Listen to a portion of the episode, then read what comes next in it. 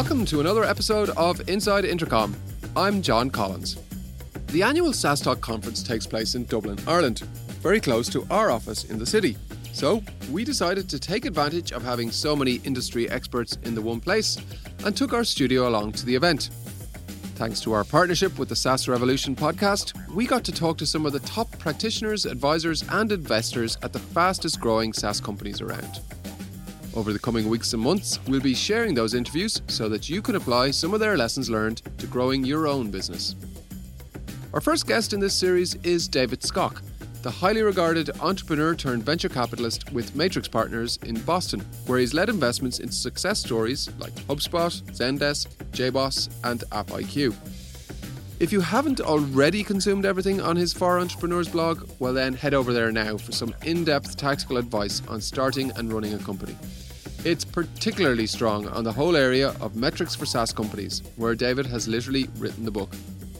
We delved into metrics and why they're so important, but unique when it comes to SaaS businesses.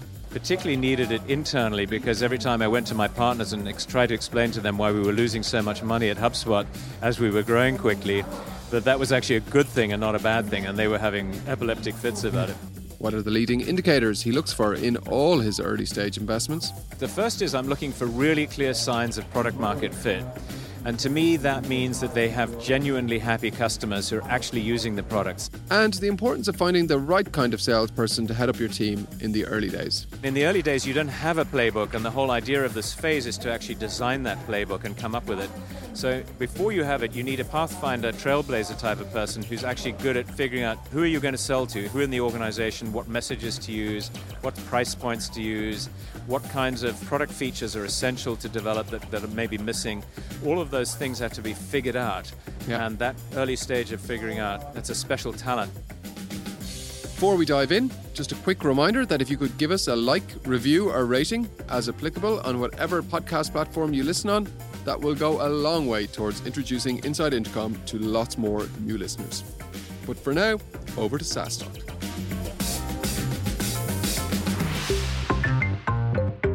You're listening to Inside Intercom. Intercom, making internet business personal at scale. Learn more at intercom.com. David, welcome to Inside Intercom. Thank Uh, you. Since it's your debut on our podcast, could you tell us a little bit about your background, your career to date, and your current role at Matrix? Yeah, certainly. So um, I graduated from university with a computer science degree. Um, started looking around and working, and, and, and accidentally got into writing myself a software program to solve a problem, and, and um, started my first company by accident as a result of that. Uh, I did a total of five startups, and the last two of them were backed by Matrix Partners, which is a venture capital firm that I had a lot of respect for. And having done five startups, I kind of felt like I was ready to move into a, another phase where I was helping other people do their startups as opposed to doing another one myself. And venture capital is a great place to go, so I joined them. And um, I've been investing in SaaS. Um, probably two of my better known investments might be Zendesk and HubSpot that um, folks might know of. Uh, so, kind of an accidental entrepreneur at, at the beginning. Yes, yes. It was it was in the days, you know, way, way before uh, there was venture capital in the country that I was working in, or any of those kinds. of There's no entrepreneurial ecosystem or anything like that at all. Uh, we, we can probably talk about the pros and cons of that if you like. I mean, I think, you know, there's almost this uh, entrepreneurship being almost like rock and roll, I think, a little bit in some places. Yes, yes. Maybe It's not so helpful. not not such a great thing in all ways. Yeah. So, how did you particularly get involved in SaaS, or what was your first exposure to, to SaaS? Yeah, so all of my life I'd been doing B2B software sales, and as soon as SaaS came out, it was really apparent to me that this was a big breakthrough, both in uh, the way to get at small and medium sized businesses who had not previously been able to buy technology because they didn't have IT departments. But secondly, even in selling to the enterprise, it was an unbelievable breakthrough because you didn't have to have the IT department involved to get the approval, and you could just simply have somebody testing the product over the internet without having a you know, long, complex server install and all sorts of difficult uh, processes there. So it was all over it in a very big way right in the early days. Presumably, the infrastructure, though, has improved a lot since then. I mean, in the early days, definitely the, the theory was ahead of the maybe the reality a little bit. That's right. I think Salesforce was one of the very early players, and they and the infrastructure really wasn't ready in those days. It was, I think, in 2000 and sort of six, seven started to get better. 2008, I think, was really the very beginning of the big wave that happened. Yeah, and I mean, you've kind of, uh, with your writing on uh, for entrepreneurs, you've, I think, really sort of carved out a, a, reputation as the kind of the, the metrics guy, and you're one of the first people to write about a lot of the, the core metrics for, for SaaS. Why is it that, that metrics are so important for SaaS businesses? Yeah, so there's a, a few things to say here. The first one is that most of the time, investors have looked at something very straightforward in the form of metrics to evaluate a company, and those are GAAP uh, financial accounting metrics. It turns out that the GAAP financial metrics just don't work at all for a recurring revenue business. And so I felt there was an essential need for something to be rewritten around that topic, and particularly needed it internally because every time I went to my partners and ex- tried to explain to them why we were losing so much money at HubSpot as we were growing quickly, that that was actually a good thing and not a bad thing, and they were having epileptic fits about it. So that was the first point there. The second point, though, is that this is actually one of the best business models I've seen where an understanding of metrics can have a huge impact on how well you run the business because it's super sensitive to small changes on various different items like how well do you do the upselling into your current customer base and what your churn rates are can have a gigantic impact on whether you're going to be a successful business or not. And then the last thing I'd say about metrics is that I found them to be a spectacular way to get alignment in a company and drive the entire team towards performing to a common goal. Yeah. And so if you understand what the right metrics are, they can be an incredible tool for an executive CEO to create the alignment and to get the company uh, to focus on achieving something. Because as soon as you start publishing a particular set of metrics, automatically people start working to improve those. So, uh, yeah, the old classic what gets measured gets done? Yes, exactly. yeah. yeah. And if there was one sort of metric that you think you see a lot of SaaS businesses maybe overlook, or there's one that you think is just essential, I mean, what is the one that you would recommend to entrepreneurs to really pay attention to? So it isn't quite as simple as, as you would like me to make it. Um, I would say it's somewhat stage specific. And one thing I, I kind of fear a little bit is that my, my early writings on CAC and LTV got too many people to focus on that too early. That's the wrong time to focus on it when you don't have a really fully repeatable and scalable model. But to me, the probably one of the most important things for any SaaS entrepreneur to get right is I believe you must have negative churn to have a long-term successful SaaS business. Um, and that means that you're able to get more expansion revenue from the customers that stay with you than you lose from the customers that churn. And that requires you to have a very flexible pricing scheme so when somebody starts with you, they can start small, but you have additional modules to sell them on. So as they grow, you or, or you are able to upsell them into additional things. So sometimes that's a variable pricing axis, mm-hmm. like usage, number of people using the product. In the case of HubSpot, the usage would be tracked by how many leads you had in the system. Um, sometimes it's different versions of the product, an enterprise version, or a sometimes it's other modules.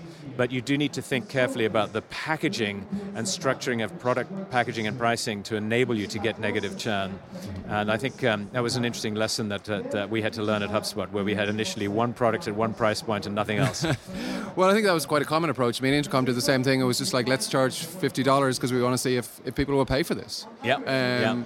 And I presume, I mean, do you think that that advice is still uh, valid? Because I think people spend a huge amount of time agonizing over pricing in the SaaS world, and and maybe you know at an early stage you're just better off figuring well, out do people want to pay for it at all? Right right yeah that, that's exactly what i meant by it's very stage specific. So right now i'm really i'm really spending a lot of time on trying to break the journey for an entrepreneur down into nine steps. Okay. And one of my crucial things to people is don't worry about pricing until you've reached the point where you've really clearly shown that you have a very repeatable and scalable process because it's a total waste of time. It's the wrong thing to be optimizing. And you as you say the first thing to optimize is can we simply sell this thing. Yeah. And, um, and in those early days, you want as many customers as possible, not the optimal amount of money from every customer. Yeah. So that's kind of a later metric to focus on as opposed to an earlier one. Although I presume the temptation there then is to charge a, a very low ball price, which probably isn't isn't a great idea either. I mean, yeah, but you know, to be honest, in the in the very early days, I don't mind if companies charge a low ball price, so long as they really can show that they can get a high velocity going with with selling that, because it's relatively easy to start moving that price upwards uh, as soon as you've gotten the clarity that you're really truly providing value to your customer. Yeah. Okay. Um, I mean, obviously, you, you mentioned a couple of uh, your very successful investments, Zendesk, HubSpot, namely more recently. What are the kind of leading indicators you look for in, in early, you know, early stage investments? Yeah, so I'm looking for two things. The first is I'm looking for really clear signs of product market fit. And to me, that means that they have genuinely happy customers who are actually using the products. I will look at metrics that are often not provided to me in the investment deck. Like, I want to actually look at every customer that's ever bought this product and understand what their usage patterns were over time, and then track to see what the, what's happening in terms of churn rates uh, by cohort, not just a general you know, high level metric on that then this, you know, once I move past uh, product market fit, the number one thing I'm looking for is have they built a repeatable and scalable growth process? And is that growth process keeping the customers happy and is it actually profitable? So, my way I look at that is pretty simple. I look at bookings and are bookings growing consistently? So, let's define bookings because it's actually a dangerous term in the SaaS world. Bookings is net new ARR that's added, and I will look at a quarterly net new ARR number, and I want to see that number increasing quarter after quarter after quarter consistently very easy to say on the microphone here today, really hard to do in practice. Yeah. Uh, in order to pull that off, it means you have to have cracked how to find more and more and more leads. And secondly, it has to show that you've actually understood how to onboard new salespeople and consistently make them more productive. Uh, make them all productive as they join, and you understand what to do, and you have a playbook that's kind of working on, in that mode. That now we often don't see people that are anywhere near as good as I'm actually saying, but I'm looking for, you know, how far are they, are they on that journey? Yep. And do they understand what that journey looks like? And do they show that they have very strong evidence of getting there? And uh, so maybe like in terms of HubSpot, what was it that kind of sealed the deal for you? Um, so HubSpot, great founders, really a key part of what one of the things that we look for. Really an outstanding pair of people who meshed very well together, uh, and they did have this really strong evidence. Their product, it turns out, was terrible actually in the early days, and was one of the things that we had to fix later on. But they had cracked something important, which is they cracked creating a movement they understood that inbound marketing, this new way of selling, was really powerful and they created a movement around that. And so we saw that that movement was powerful and that they would get enough time to be able to fix the product. It was interesting thing about HubSpot is that they didn't actually have a product person in the team in the early days. Uh, we didn't realize that until we were in the investment. And so we then went to work very hard on trying to help them fix and understand what that person looked like and help them to, to, to solve it.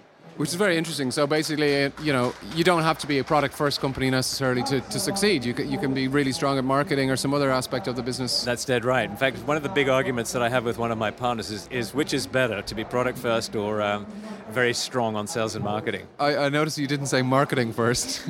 oh, actually, marketing sales, right, yeah. Okay. Uh, I wasn't sure if that was intentional or just. Uh, yeah. Uh, yeah, because I think you've obviously the other thing as well as metrics you've you've written about or advised on is is for entrepreneurs how to you know onboard a sales team or when to, to, to, engage with sales. Yeah i'm passionate about funnels. I really love and have been studying funnels for, for years and years. And today i told a story about my first startup where i was stuck with a nine month sales cycle selling cad systems to architects. And i was very frustrated by this so i spent a lot of time thinking about it came up with an idea put this idea into motion took all the money that we had made in the company over the last seven years took this huge bet and ran this event for one day. And halfway through that uh, day, the first customer came up and said, Can I place an order? And I'd not anticipated that that would happen, so I got my assistant to run down and type up a, an order form, and they hand filled it in. By the end of that day, we'd done 4 million in business, which was as much as we'd done in the prior 12 months. So we took a nine month sales cycle and busted down to one day.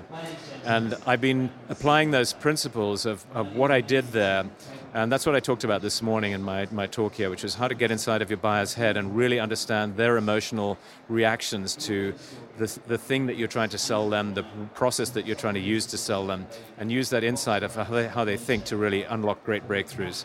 And kind of ironically, that probably means like getting out of the office or certainly, oh yeah, you know, yeah, talking got, to potential customers, yes. meeting them and looking them in the eye. Yes, yes, and you and you want somebody who um, this was always just a natural thing for me, but I see that it's not that natural at most companies. You want somebody who intentionally does all their thinking from the customer standpoint, never thinks about things from the vendor standpoint, but is always analyzing what you're doing as a company from the buyer's point of view. What, how are they going to react to you asking for their email address on your website? How are they going to react to this free trial thing that you, you want them to do?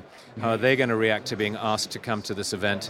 Uh, those sorts of questions going on in their, in their mind. And of course, all that's changing because you know forums used to be a big thing on websites. Now it's all about getting people to, to yeah, was, interact with you and chat. I mean, well, that, that, was a great um, redesign actually, because I, I, definitely think those forms were an annoyance to the customer. If ever, anytime you wanted to get a little piece of content, yeah. somebody would stick this damned annoying thing, say you have got to me, give me your email address, and you know nobody wants to give their email address away. So if you're in the buyer's mind, you'll understand that's a bad thing to ask them for. Mm-hmm. And my advice to entrepreneurs is treat the customer like a bank account make a deposit before you make a withdrawal. So give them something of value up front instead of asking them for something and then giving them something of value.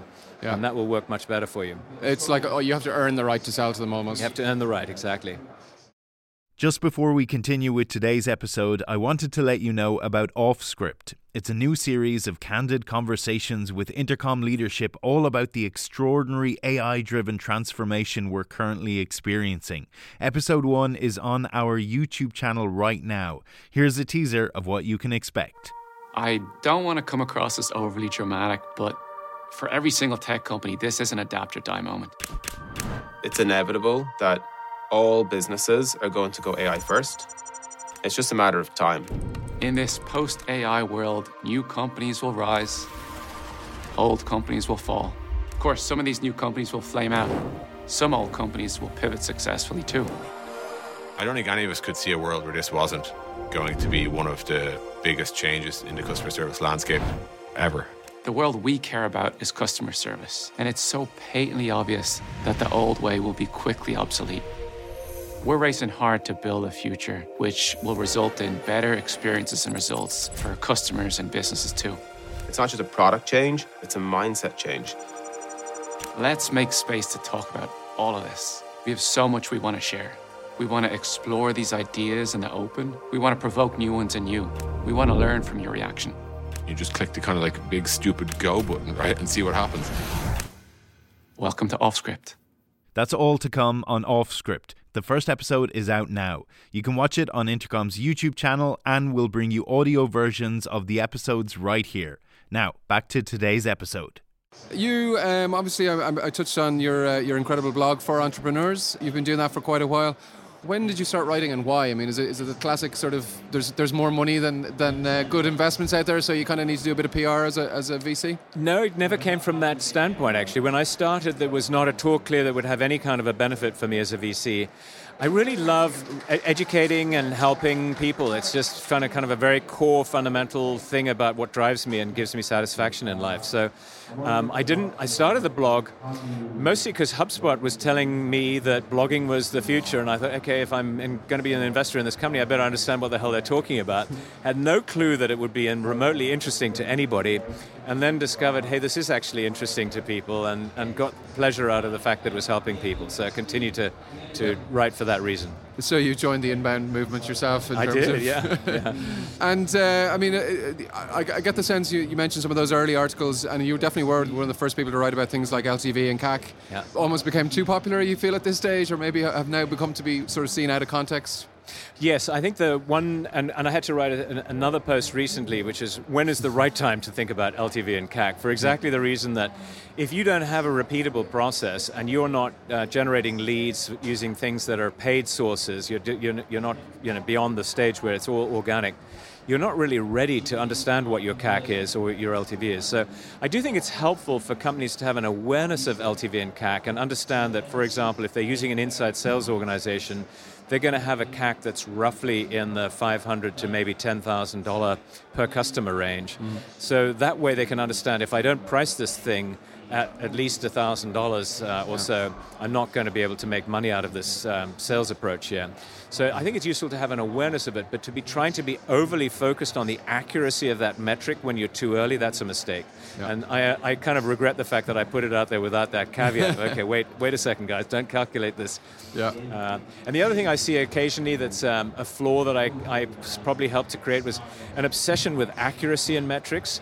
So, um, what is the power of metrics? Metrics can really help you make smarter decisions. And it turns out with CAC and LTV, one of the most powerful decisions it can help you understand is which customer segment is your most profitable customer segment and which customer segments are not profitable. So, you can either do one of two things there. You can focus all your marketing energy on getting to the right segment, and you may cut out the segment that's not that profitable. Or you could decide, well, let's, let's go and analyze the segment that was not profitable. So let's take HubSpot in this particular case here. They were selling to VSBs, very small businesses, and it was highly unprofitable. They had like a 1.5 LTV to CAC ratio. But they found something interesting by doing that analysis, which was their partner channel. They had a really good 6 to 1 LTV to CAC ratio.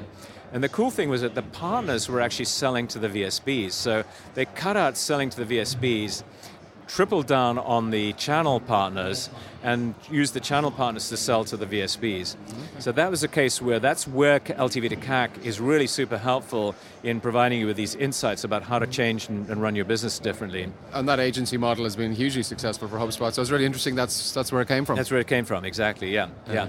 And again, accuracy, ultimate levels of accuracy are not the crucial thing here. It's can you get enough accuracy that you're able to understand your business well enough to be able to get these insights and drive the business correctly. I think it's like what direction are things headed in rather than what's Yes. the actual current state is, is more important. Is that, that That's correct, yeah. the way people should think about it? Yeah. Yeah. Because I know, I know uh, we've certainly at different stages agonised over the accuracy of, of uh, different data points, but ultimately, if it's directionally It- it- correct, Directionally correct and allows you to make the decisions that you need to make, then then you are you're good enough. Yeah. yeah. You've uh, described a startup's life cycle as being split into to three phases. Yes. Can you maybe talk a little bit more about those three phases and give us a bit more detail on the distinct characteristics of each of them? Yeah, so where this came from is that the, the book Lean Startup got published, and it was a terrific book, and it focused on the, the first phase, which I call finding a search for a product market fit phase. And you had the impression, if you read that book, that as soon as you found product market fit, you were ready to scale. And it turns out that's actually true for B2C businesses, but not true for B2B businesses at all. And there was a missing phase that nobody had written about. And I call that search for repeatable, scalable, and profitable growth process. And that's a phase that I'm really very focused on right now, trying to document and helping entrepreneurs understand what's involved in that. And I've actually busted down into five sub phases. And it starts with the founder being able to figure out how to sell the product. Then the founder has to be able to figure out how to take a non founder and get them to sell the product. Mm-hmm. And then once they have a non founder successfully selling it, they need to create a scalable unit and start trying to see if they can scale this. And does the lead source scale? If that works, typically I found that as soon as you start scaling, things break on a customer success standpoint. So you've got to go back and revisit customer success. And sometimes that means changing who you sell to, not selling to certain customer segments because they're actually not happy with your product, they're not the right fit for it. So that kind of goes back to the work that HubSpot were doing when they analysed their, their uh, segments that weren't profitable. Yeah, exactly. Yeah, and then the last piece of it is figuring out how to make it all profitable. And oftentimes that means looking at the gross margins, which you, shouldn't pay attention to too early. Your pricing, optimizing your pricing, CAC and LTV. Um, so those stages there, what I figured out is that a lot of people try to skip the stages and rush things by hiring a ton of salespeople before they've got a repeatable sales motion. That's a huge mistake. And so it's really crucial to understand where you are and to execute the step that you're in and finish that step before you jump to the next step. Uh, otherwise, you'll end up burning a ton of cash and having to go backwards to, to finish that step off. It sounds like it's probably not the glamorous work compared to, say, the early stage product market fit. Like founders love working on product. Scaling up is kind of glamorous, but there's this really important stage in the in the middle that you've got to get right, which is probably poring over spreadsheets most of the time. It is, yeah, and it's it's a, an awful lot of um, execution. I often think that vision is about one tenth, and and uh, execution is nine tenths. So finding great people that are really strong at execution is very very crucial at that stage. And I also have another thing I sort of comment on this. You want um, what I call a pathfinder, trailblazer type of person. So a typical salesperson is used to working from a playbook. And in the early days, you don't have a playbook, and the whole idea of this phase is to actually design that playbook and come up with it. So before you have it, you need a pathfinder, trailblazer type of person who's actually good at figuring out you know, who are you going to sell to? Who in the organization? What messages to use? What price points to use? What kinds of um, product features are essential to develop that, that are maybe missing? All of those things have to be figured out. Yeah. And that early stage of figuring out, that's a, that's a special talent. But that talent will not work in normal, regular selling environments. So you have to try and figure out how to keep them in the company and use them again when you've got a new product introduction. Yeah, so you're basically, the early stage salesperson is going to be very different than the one you have a, a year, 18 months down the line. Exactly. Yeah. yeah. And I think one of the things uh, we've been looking at a lot recently is the whole area of sales ops. You know, I think it's a very, very interesting function, but a lot of startups probably don't invest in it early, early on enough. Yes. I mean, is that something that sales ops maybe need to be hired for early on, or I, I, believe in SaaS business, sales ops is a very, very valuable function and should be hired pretty early on. So at the stage where you might have as few as three or four salespeople. Okay. Um, and the reason why is that sales ops can have a huge role in two things. One of them is codifying what you're learning, creating this playbook and documenting this playbook and creating it in such a way that when you hire a new salesperson, they can be immediately trained and get up to speed far more quickly. Because that investment in a new salesperson, is incredibly high expense to the company. Yeah. And if you're not good at bringing them up to speed, a lot of companies just do a very poor job of that onboarding experience. So I see sales ops as being great in that area. Then I think the other thing is that they're outstanding at, at figuring out the metrics of what's actually going on and using the metrics to drive different behaviors and different decisions, mm-hmm. uh, finding the insights in what's happening in the business. It's it's very different than the salesperson even of five, ten years ago, isn't it? It's a very different type of person who succeeds. Oh, yeah, yeah. We're, we're talking about in a world where it used to be an art form. Now we are both a science and an art, and the sales ops person is the person who really gets the science part of it and who's using the data to help drive the important decisions. And there's huge insights to be found in that data in today's world. Right. Uh, we were talking before we started about bots and, and the role of bots, but I mean, I think there's there's a massive shift towards just generally AI, machine learning, and automation. Yeah. And I think sales is probably one of the areas that's going to have a, have a massive impact on. How do you see that relationship between automation and salespeople playing out in the near term? Yeah, it's a great question. I, I do think we're this we're still in the very early stages, but over time, it's going to have a very big impact, particularly because the customer has a, a great deal of um, of, of joy in finding a way to go through the sales process without having to have a salesperson involved. So where you can use a bot um, in the early stages before the customer's really detailed and clearly decided to buy something, that's a very good place for a if you can get the bot to help them, it's a much more comfortable interaction for the customer. And then that can seamlessly migrate over into a human, and it feels a more natural progression for the human to jump in when the bot failed to answer the question properly for them. Um, so I think the bots will be, uh, sorry, AI will be really helpful at identifying who to talk to, what to talk to them about, uh, in suggesting the, the best conversations to have with specific people and getting very good at personalizing for them. It'll get great at helping us automate certain things like customer success questions that, uh, you know, that just are repeating somebody asking the same question over and over again. But I think it's important to say that ultimately humans are still really crucial. So I don't see the sales role going away. I see it being augmented in very nice ways by AI. Uh, at least that's what I can see in the near term. Take away a lot of the boring work, like, uh, yes. you know, asking those common questions like, you know, where are you based? What's your industry? All that kind of stuff. And I suppose, you know, creating Salesforce uh, leads in Salesforce and all that other stuff that yes, people doing that hate. Yeah, data entry, which salespeople hate. Yeah, yes, uh, good, good. yeah. Uh, I mean, and I think particularly anything that can just allow them to focus on the high value conversations is going to be welcomed presumably by salespeople rather than exactly. Yeah, yeah, yeah. Uh, great. Well, David, uh, it's been great having you on the show. Thanks for taking the time to come and talk to us after your uh, talk here at SaaStock. Yeah, it's a real pleasure, John. Thank you very much for the time on your side. You've been listening to the Inside Intercom podcast. For more episodes, visit soundcloud.com slash intercom. If you'd like to subscribe, search for Inside Intercom in iTunes or Stitcher. And for even more great content, check out blog.intercom.com.